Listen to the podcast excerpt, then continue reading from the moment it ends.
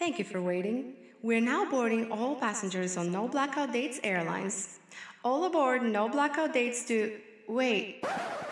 Where the hell are we going? No blackout dates. Zero blackout dates. Good to see you. Good to see you. How you doing? Not for nothing, really and truly, all day long, like 7-Eleven.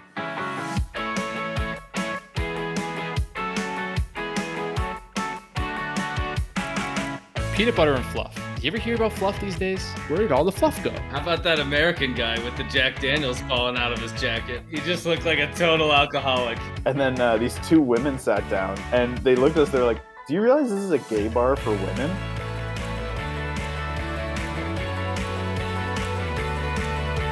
What's up, everyone? Welcome back to another episode of No Blackout Dates. I'm Evan. I'm Tim. Today we have a very special episode with Mylan Claremont, a strength and conditioning coach in Victoria, BC.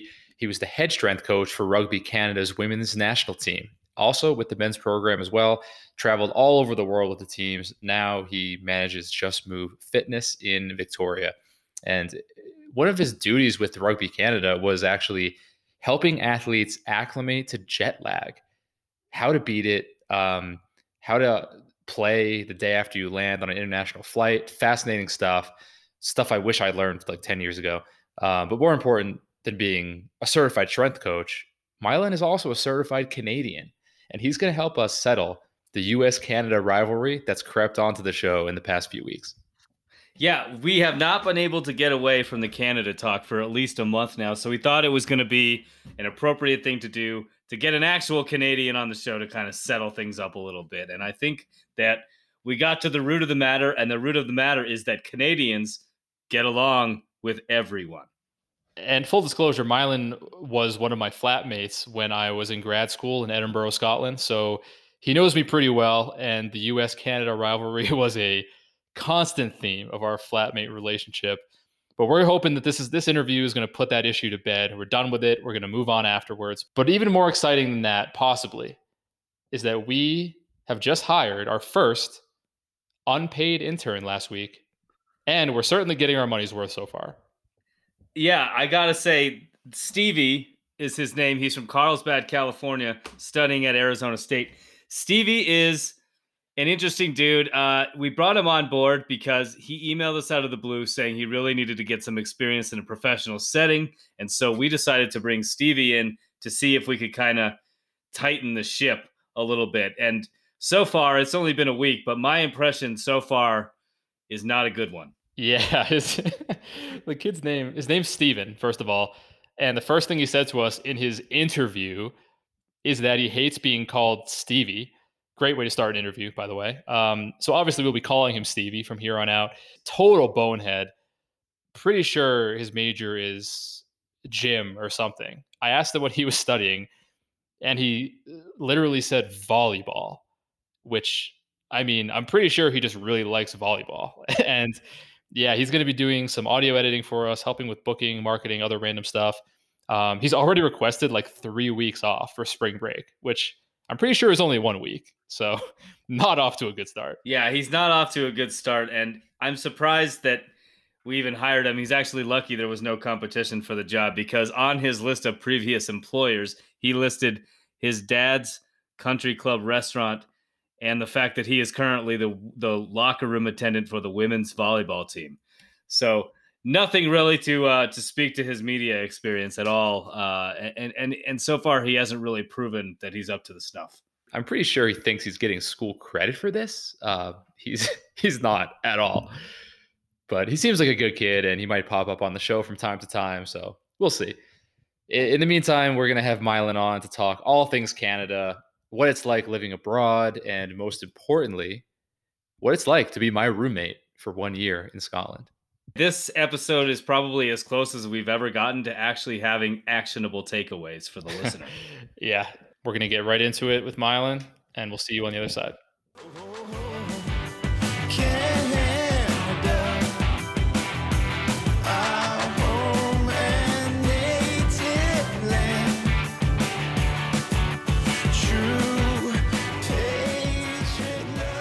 Coming all the way from a British Commonwealth called Canada. What's up, man? This is uh, probably the furthest that I've traveled so far since last March. So It's fitting to be on a travel podcast. Yes, via Zoom. Uh, it's been a while since I've been berated for my nationality, so this will be fun. Perfect. We we berate our own selves all the time, but it's not it's not so often that we have a Canadian here to do it for us. So I'll start, I guess, by setting a little scene. It's uh we we met in Edinburgh, Scotland. It's kind of a it's a gloomy, cloudy day in Edinburgh, like all days in Edinburgh. And you, Mylan, you show up to your new flat for the first time. You find six doors. You realize you're gonna have five roommates that you're gonna have to share this flat with. Soon you realize that you're to be sharing it with two Chinese girls, a Venezuelan girl, an Indonesian guy, and one American. What are your initial thoughts when you realize you will have to live for one year with an American? The yeah, I, man, I remember that first night out when we went out to the the bar and we were just sitting there, and some drunk Scottish dude sat down and started ranting about cricket because we were watching football on the TV and uh, and he was like, he's like, cricket's so great because you can leave for four days and your wife doesn't ask you where you are. You're like, sweet dude, Scotland seems awesome. But no, that was that was uh that was a good first night. I remember you were like, my name's Eben. I was like, like Eben Flow. And you're like, yeah, I'm gonna download Instagram and uh, claim that while I can. An, an interesting thing about Evan's Instagram handle actually is that I told him a year or two ago. I was like, oh, did did you name your Instagram handle after uh, that Pearl Jam song, Even Flow, and he had no idea that that was even a thing. Yep, and I've still never heard it. So the prospect of having to live with an American for a year was positive. You weren't thinking like, "Oh fuck, this guy's going to be loud and obnoxious and wake me up with the Pledge of Allegiance every morning." It's so funny, man, because like my grandmother's American, my uh, my grandmother's or my dad's mom's family is like U.S. Navy all the way back. Like I'm named after a guy who was an admiral in the U.S. Navy. So it wasn't uh what wasn't threatening. It's just being in America that that's the threatening part with all the gunfire and fireworks and freedom. It's just disconcerting. Politics aside, because I think we'd probably agree on most of that. What's your view of Americans on a more personal, cultural level? Obviously, the two cultures are extremely similar, but what are some personality quirks or differences that you actually do notice? I think it's very similar to you know how like siblings will fight. You know what I mean? Like, but you always come back for Thanksgiving dinner. Like, I, I think that Canadians and Americans are very very similar in a lot of ways, uh, and it's not until you're like put into situations where those like little things pop out. You know what I mean? Like when we were in Copenhagen and there was like the street was there weren't any cars coming, so Eben just like fucks off across the street, and I wait for the light. you know what I mean? There's just like like 90% of the day we're the exact same person then there's there's those like left or right decisions that i think uh sometimes go either way but i think uh, i think honestly like canadians just like poking fun at you guys. It's just it's just a good time. It's interesting too because when we went to so we went to uh, the rug what was it? The rugby world cup in 2016 yeah. in uh, in Leeds, and we saw Canada play Italy. And I had never been to a rugby game before, but we end up s- somehow on the bus with back to uh, the hotel or wherever with all these Canadians like everyone on the bus is seems to be a big Canada fan, and I was so acutely aware of of being an American. It almost would have been worse. It almost felt worse being an American than it would have been being an, a fan of Italy, who they were actually playing against. Yeah, and it felt like you know that scene in Euro Trip where they end up on that uh, that Man U bus Oh, and everyone's yeah, just yeah, like yeah. Soccer hooligans. yeah, and everyone's Yeah. just chanting Man U songs. Like that's how I, I felt. I was like, of course, like in the middle of England, I somehow end up on a bus full of Canadians. Leave it to Mylan to sniff out the Canadians every time we go anywhere. It's true. Remember when we went to go see that game in Ireland, the Ireland game at that pub, and there was like four, uh, four Canadians across the bar, and we ended up being like buddies with them for a year. It's funny that you guys were at a rugby match and Canada is like such a massive presence because the vast majority of people in the United States, myself included to an extent, don't even know how rugby works, let alone are going to like go to a rugby match while they're traveling in a foreign country. And I think that could be said for a lot of sports, also soccer, although soccer is more popular in the US than rugby, certainly, but it's we're certainly not on the same level with the international sports as we are on the, you know, American football and baseball. that is one big difference between the U.S. and Canada. I think is is is the sports and like the the cultural attractions.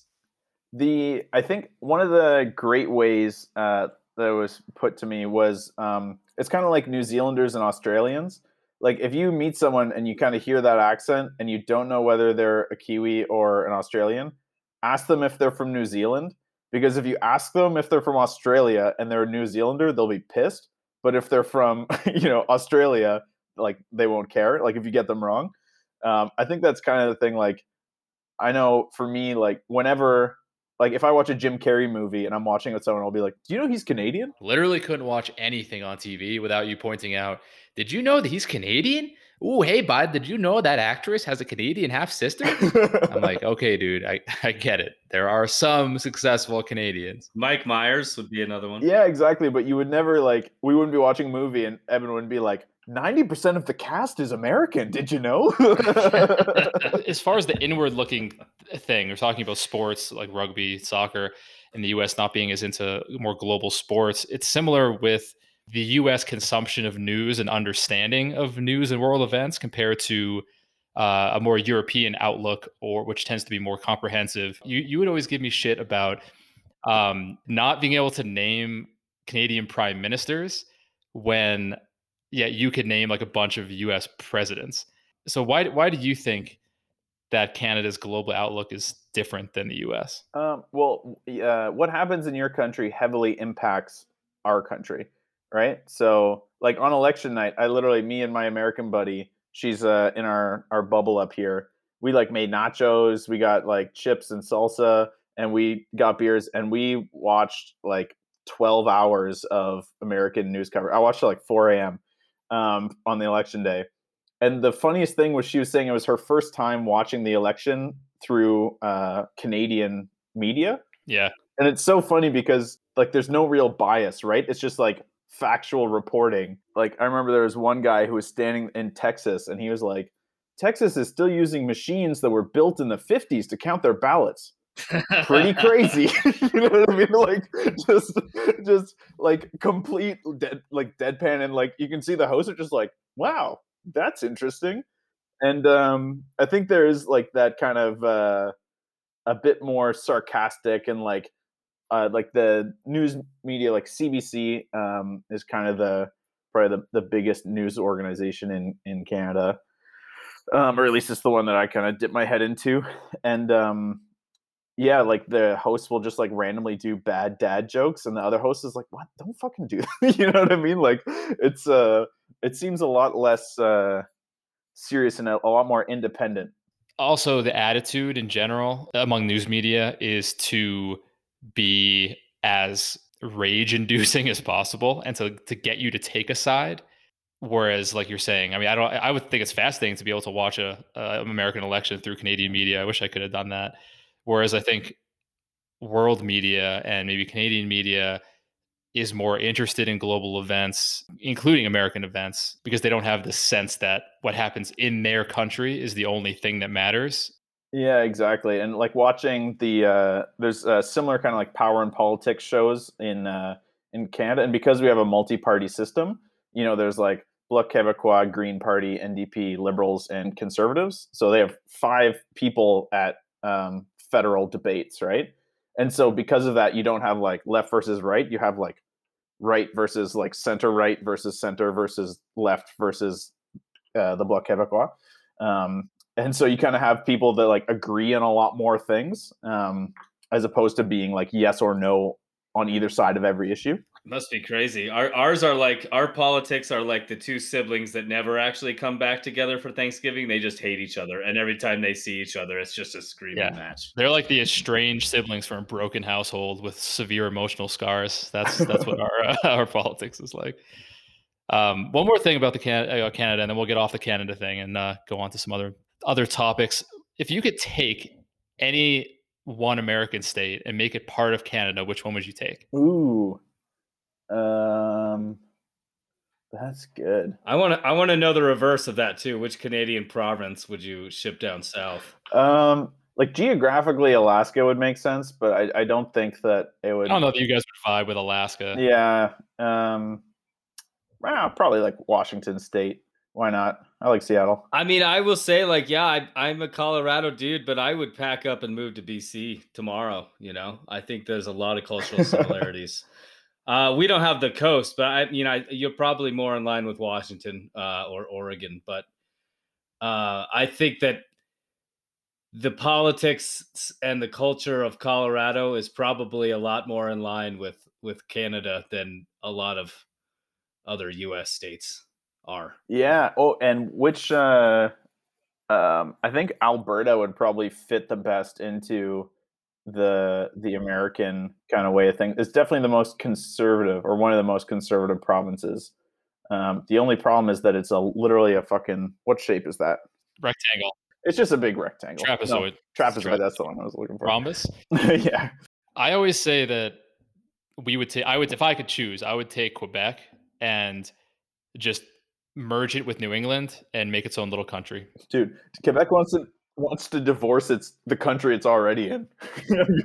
I know that's what I'm saying. They're they're right for the taking. They're right for the taking. Historic aesthetic of Montreal, Quebec City. Right. I don't know what their politics are, but they I feel like they've got like this chip on their shoulder, and we can work with that in New England. Man, in uh, in Scotland, I was uh, I was coaching a basketball team there.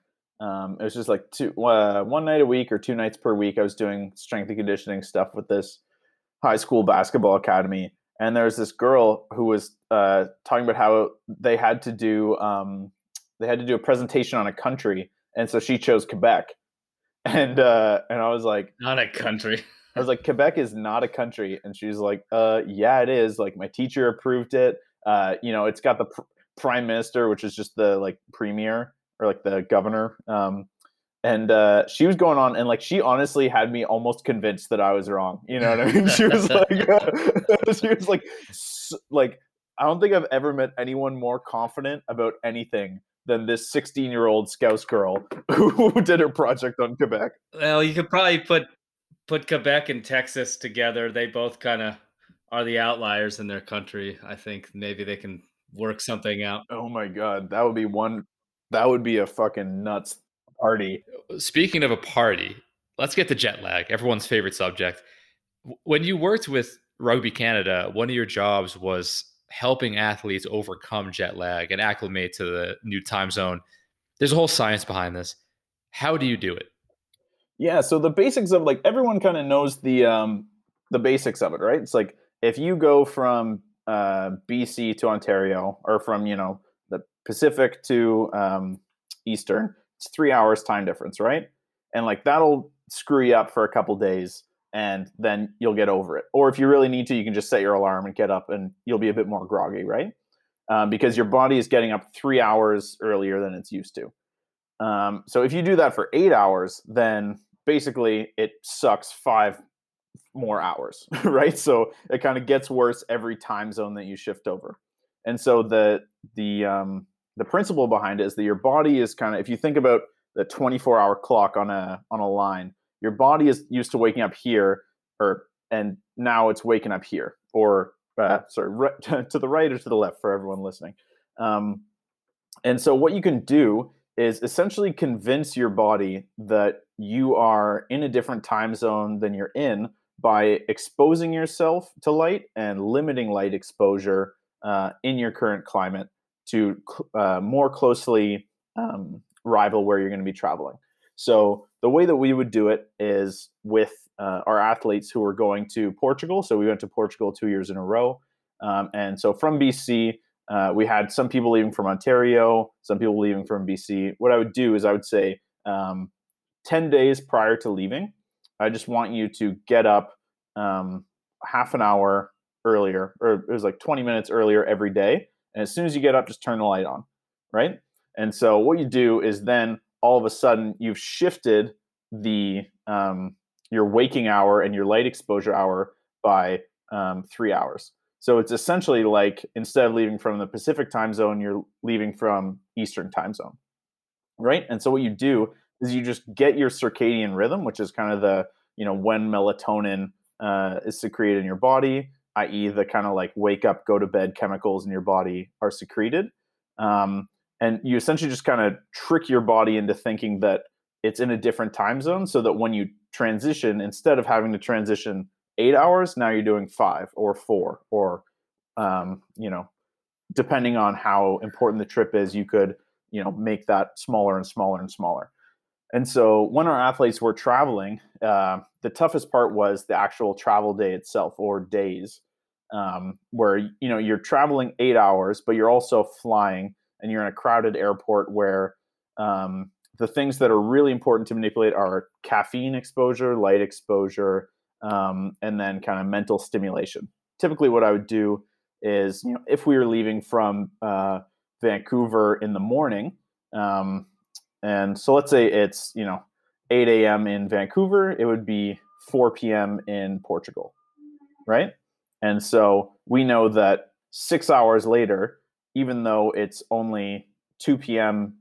in Canada time or in, in our brains, it's already 10 p.m. in Portugal. So I'd have all the guys put sunglasses on, right? So it's like things like that where you can kind of start tricking your body into thinking it's somewhere it's not.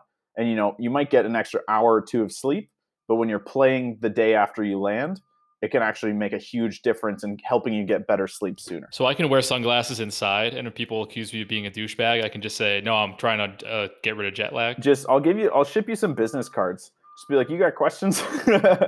you got questions and a couple hundred bucks. You call this guy. It's it's interesting because I've always wondered how athletes can play at 100 percent after taking a six hour flight and dealing with a three hour or more time difference than the jet lag. I mean, sometimes like I can't even stay awake for one drink, no less play an entire rugby match.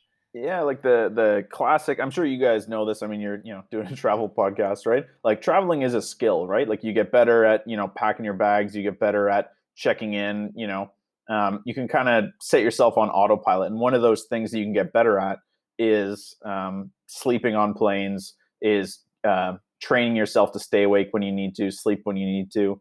Usually, what would happen is you know we would land like the classic one is we land there, it's 8 a.m., but our bodies think it's midnight and that's the worst day, right?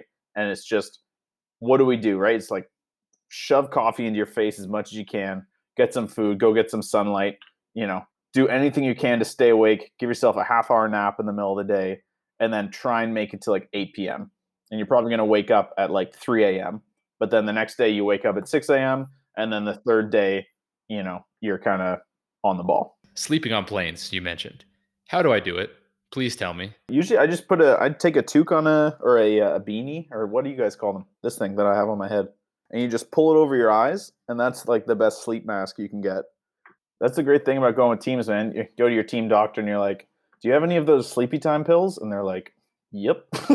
so you're saying that the best way to really sleep on a plane is to join a national rugby team or a, a professional sport and just to have access to the team doctor for the meds. We're gonna actually we're gonna launch a GoFundMe to get Evan onto the Rugby Canada uh, trial. I would honestly pay money for you to do like a small docu video of you two coming out and just like trying out rugby with the team. He's itching for a job. Yeah, we'll see. Uh, there's there's a lot of washed up podcast hosts these days pursuing second careers as uh, rugby athletes, but um, Switching gears a little bit, I, I, don't know if you call it expatriating, but when you study abroad for a year, when you move to the UK, um, having never you've never been to the UK before, right? Prior to Edinburgh, uh, no.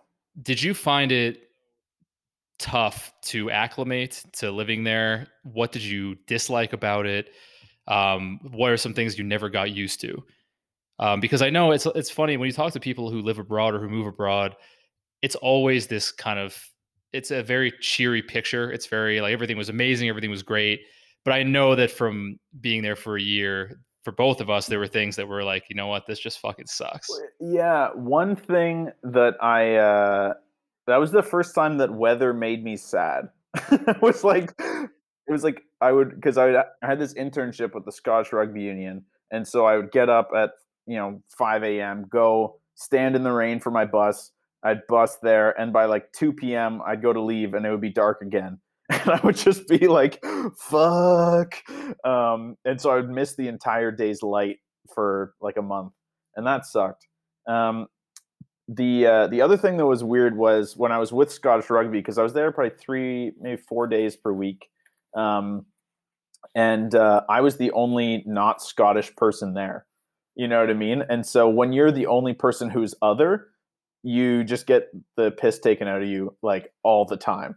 And uh, the uh, they were really great people to work with and be around, but at the same time, it's like there's this moment where we were traveling to Italy and the entire team went through the EU line, and I was the only person standing at the like check if this foreigner is going to blow me up line. And just like the looks of the entire team passing before they could like interview me, I was like, oh no. right. And just living with five people, all from different countries, was a crash course in itself. It's it was actually one of my favorite parts of the whole experience because you learn things by living with people that you really wouldn't if you're just friends or classmates. Yeah, like there was things like I remember um, one of our roommates uh, who was from China came back from the library and she was like she had this like stack of books and she's like do you know there's a fucking place down the road where you can just go get books?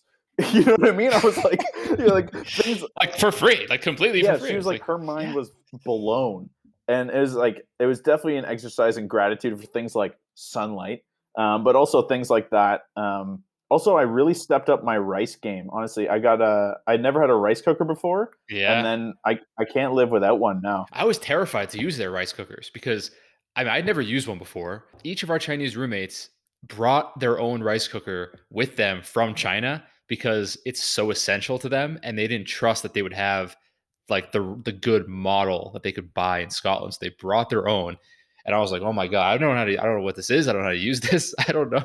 I'm gonna if I if I try and make rice in this thing, uh, it's it, it's gonna catch fire, and these girls are gonna kill me." the funniest thing i find about evan is when we go places you're always so rattled at how different things are from what you're used to like you'll get there and just be like i don't know we'll be in like copenhagen and be like why is there fucking mayonnaise on the table like jesus christ like just like well, okay. I, to be clear, it's less annoyance than it is uh, being perplexed. but i think it's a, it's a good trait in that you notice you notice lots of things Yeah, I'm very aware of it when I know I'm going to be somewhere for a long time, like a year.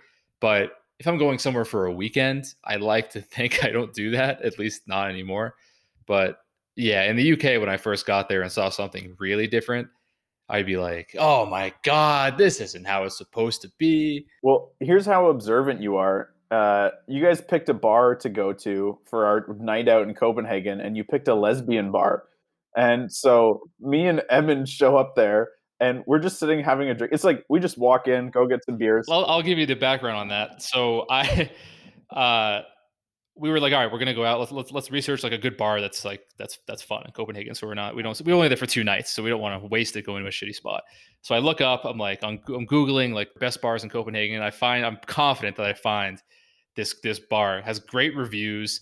It says like the girl guy ratio is sick. I'm like, all right, this is good. like the most sarcastic Yelp review ever. Why, yeah, this is why you don't ever trust Yelp reviews. Right there, that is it. we and we get so I'll I'll let I'll leave the other part of the story to Mylan, but we, we go there and I tell these other girls that we're traveling with but are staying at a separate hotel. I'm like, okay, I found this bar. It was called Vela Bar. So I'm like, all right, meet, meet us at Vela Bar at like whatever, like nine o'clock. And these girls are like, okay, like we'll meet we'll meet you there. yeah, so we show up like half an hour early, and they show up half an hour late, and so we we end up being there for an hour. Um, and so yeah, we go in like get some drinks. The I remember the bartender had this really cool like mohawk, um, and we sat down and uh, yeah, we were just talking like we were completely self involved, just having a conversation about the day or whatever. And then uh, these two women sat down and uh, and they looked at us. They're like, "Do you realize this is a gay bar for women?" And we were like, "What?" And it was like you know in the movies when you like look around, and it's just completely like dawns on you, and you're like reading the drink menu, and it's like flaming lips and like all of these uh, Lesbian innu- innuendos. Yeah, exactly. And you're like, oh, And we sat down and we look. I was looking around. I was like, oh man, like that Yelp review is right. Like the ratio here is pretty sick. We're the only dudes here. This is great. and then uh and then yeah those two girls sat down i think they even asked her like are you guys like together? And we're like nah not not in that way. She's like okay well just so you know and they were really cool really nice and they were like just so you know this is like a lesbian bar. And it was great we we hung out there all night. Man, there was a foosball tournament. That was awesome. The two girls did meet us there that we were that we were friends with that had gone on the trip with us. I don't think they stayed very long. Not at all. We were having way too much fun, and they were, they were like, they yeah, like, they're like these guys are weird. Why are we traveling with these guys? Now we know. now we know about them. yeah, pretty sure we didn't see him again for the rest of the trip. Uh, we saw him in the airport on the way home. They pretended like they never they didn't recognize us. the funniest thing was at the end there was a there's a, a woman who was like half Danish, half uh, Australian, and she was like, "Oh, like we hung, out with her for a couple hours, and she was like, "Oh, like I'm going to see this play tomorrow with my family. You guys should come." And we were like, "Fucking sweet!" And so we got her number, and the next day we were like, "Hey, you still free today?" And she's like, "Sorry, I'm going to see a play with my family. I can't." come." she's like completely forgot that she had invited us. the funniest thing too was this like on this trip, I was like, I don't know, like five years into my relationship with my now wife. I was literally everyone was just like, "Do you want to go to Copenhagen?" I was like, "Sure," you know, just following him around. Actually, speaking of, that, I wanted to bring up a story earlier about um, this is off topic for what we're discussing right now, but on topic for earlier. And because you brought up Jess, I don't know if I told you this story from your wedding, but it's relevant to this whole thing. Oh God, is and it relates to me being a, a, standing out culturally and not fitting in with the people around you. So at your wedding, which was only beer and wine, right? So there's only beer and wine. There's no no alcohol. I knew that this was going to be the case, and as Tim knows, and as our listeners know, I am a big Jack and Coke guy. I don't drink beer, don't drink wine. I'm just not. I knew you weren't going to have Bud Lights, which is probably the only beer I would have drank. So I was like, all right, I have to prepare for this unless I want to be sober the whole time around all these people that know each other, but who I don't know. So, because I didn't, I didn't know anybody at this wedding. So I bring a bunch of, I bring five nips or airplane bottles or shooters, you might call them, in my suit jacket of Jack Daniels. and I'm like, I'm gonna, I'll like discreetly like drink these throughout the wedding and no one will care. No one will know two times. The first time, as I was arriving at the uh, the venue, two nips just fall out of my jacket pocket at like the check-in area.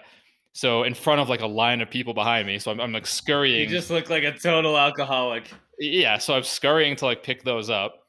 And then as I take my seat at the table, I take my jacket off and I hang it on the uh, hang it over the back. Every single one falls out. I'm just covered in like Jack Daniels nips, my lap and my on the grass, and I'm looking around and like hoping no one noticed, but like a few people definitely noticed and then tried to pretend like they didn't. Yeah, how about that American guy with the Jack Daniels falling out of his jacket? It didn't. It didn't help my case in terms of the whole not ostracizing myself. There's a yeah.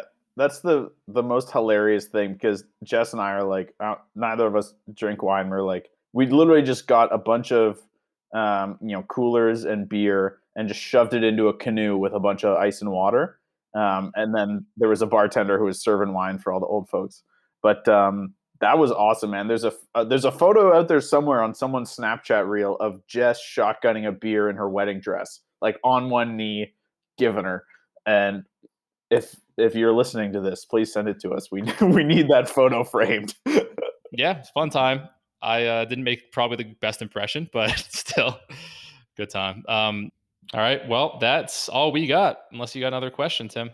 No, man, I'm good. Thanks for coming on. Yeah, thanks. Thanks a bunch, guys. It was uh, it was a hoot. It was a hoot, eh? Hoot. It's a hoot, bud. Should I just try and fit as many Canadian sayings in as possible? yeah, go. The uh, I don't know. Your uh, hosers. That's a good one. um, you know what's funny is I I never really realized how Canadian I sound until uh you hang out with like a group of Americans, and then you'll realize like I'll say something and people will be like, "Oi," and I'm like, "Oh fuck, yeah, I say that a lot." Who sounds more American, me or Tim? Uh, can you just say, um, "Don't take my rights"? I'm just gonna listen. Don't tread on me. Last fella tried to take my Second Amendment rights. I whacked him right upside the head with the barrel of a shotgun. That's what I did. Uh, yeah, it's gotta be Evan. Sorry. I have a I have a buddy that argued that the the Canadian West Coast accent was the neutral accent of the English language. I don't think any Canadian accent is the neutral accent of the English language. Well, it was like arguably the English accent is the neutral accent of the English language. I, I feel like it's like Kansas or something. Like that's where all the weathermen come from is Kansas, so that they have, to have no accent whatsoever. But all right, cool. Thanks for coming on. Yeah. Cheers, man.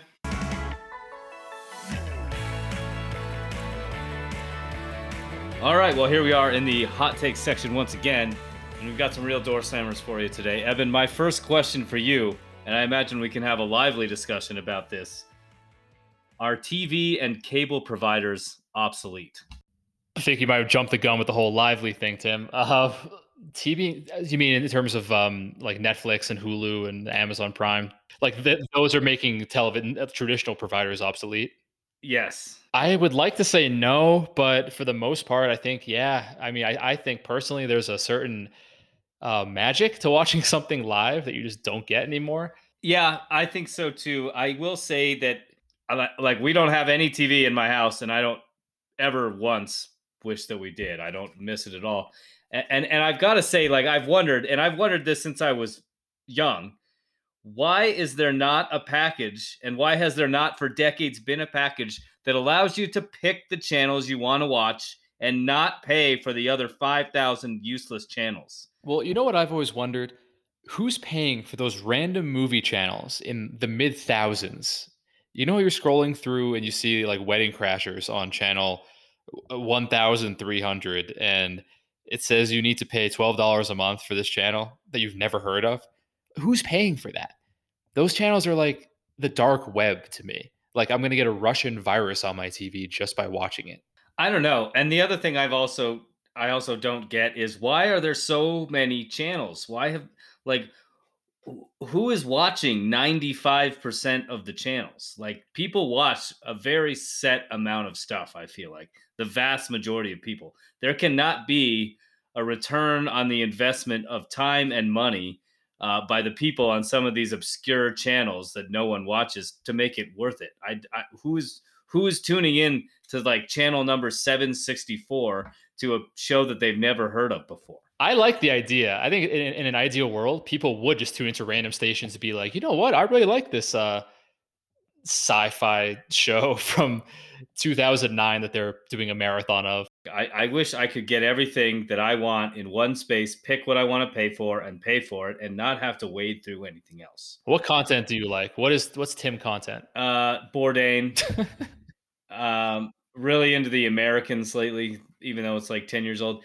Basically, I like obscure shows several years after they were maybe somewhat popular.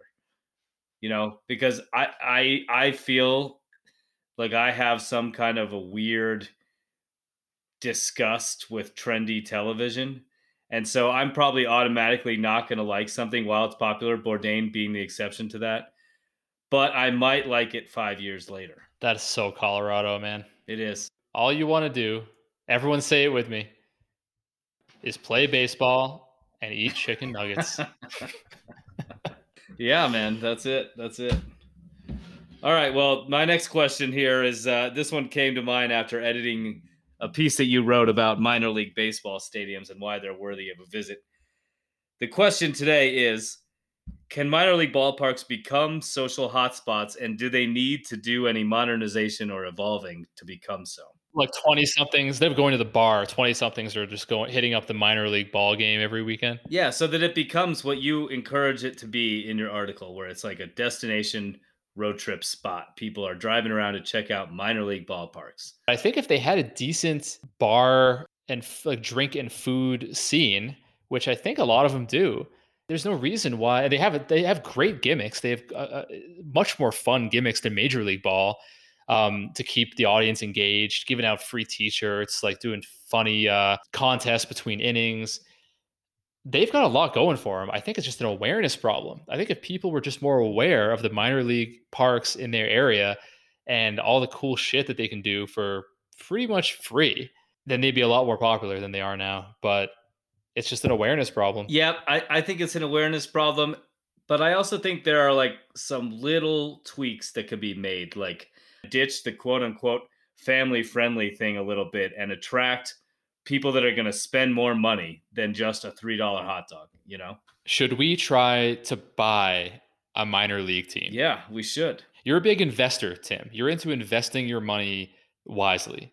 Well, I don't know, maybe not wisely. I don't actually know how you invest your money, but is minor league baseball a good investment? In some markets, yeah, probably is. All right, well, what would our team be called? The Vagabonds. The Blackouts. Yeah, right.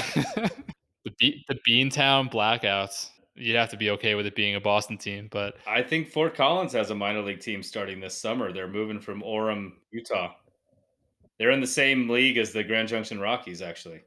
oh, big time rivalry. We should just turn this into like a rivalry podcast between the Northern Colorado, whatever they're called, and the Grand Junction Rockies. We're announcing our official pivot from travel podcast to a minor league, not even minor league, just a very specific regional rivalry in minor league baseball.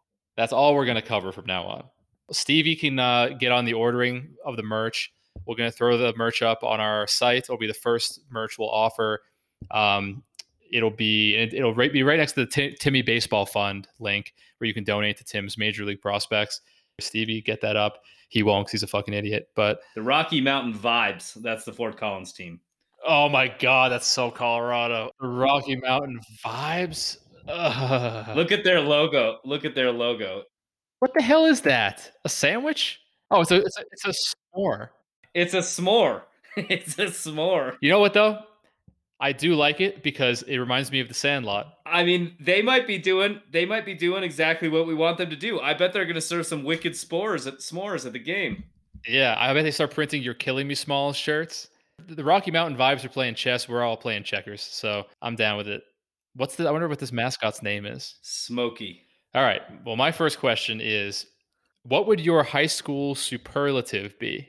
My high school superlative would probably be most likely to eke it out barely by the seat of his pants. I can only imagine the picture that would accompany that. Mo- most likely to barely figure it out. Love it. I'm not going to press any further on that one. Let's move on. um, where did all the fluff go? Peanut butter and fluff. Big time childhood snack. Do you ever hear about fluff these days? Where did all the fluff go? I don't even know what fluff is. Wait, you you never heard of it? No. You've never heard of peanut butter and fluff? what the hell is peanut butter and fluff? I'm googling it right now. It I, Wikipedia it does say region or state New England. I've never heard of it until right now. So maybe it's a New England thing. Oh my God, Tim has never heard of fluff. That's crazy. I was always more of a peanut butter and jelly guy than a fluff guy, but it was like Dunkaroos, you know, or Waffle Crisp. And then one day, it just magically, I never, I, after I turned like 13, I think I just never heard about it again.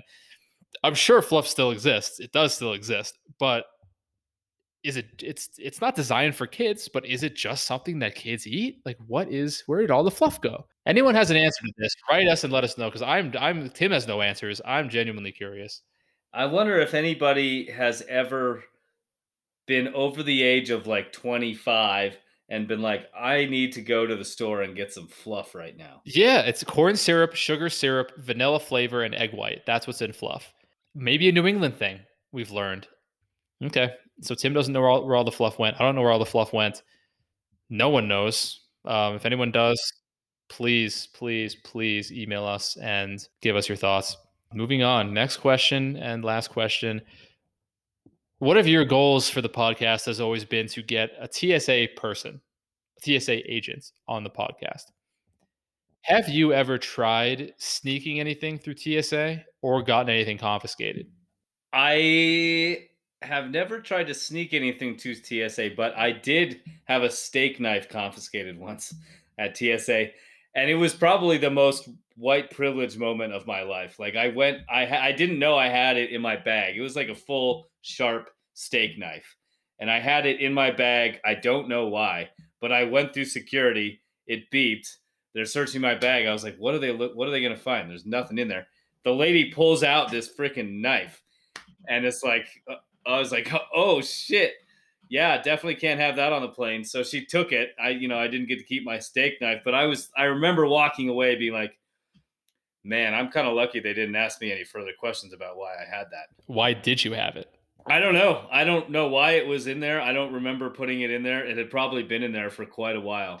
this is a little fishy tim not gonna lie Yeah. so you were traveling to where where were you going I was at the Denver airport. I don't know where I was going. Uh, this was probably like five years ago. and you brought a knife a gigantic knife just packed it thinking you might need this knife your selective memory is a little is a little suspicious. My guess is that I had it in there because my prior trip had been a road trip and we had brought some food with us. It was probably a camping trip that I had done before. Would be my guess. Okay, heads up to anyone who's traveling with Tim in the future or goes on a press trip with Tim.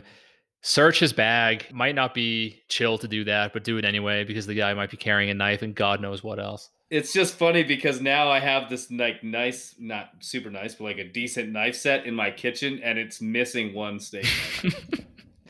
That your, I imagine your wife, when you were at the airport and you were getting ready to go on the plane, your wife was at home looking for a steak knife, opening the drawer, finding finding that it was gone, and just doing having one of those introspective movie moments where she looks up at the sky and it's kind of like probably Tim's done it. He's finally done. He's gonna he's he's, he's gonna like hijack a plane.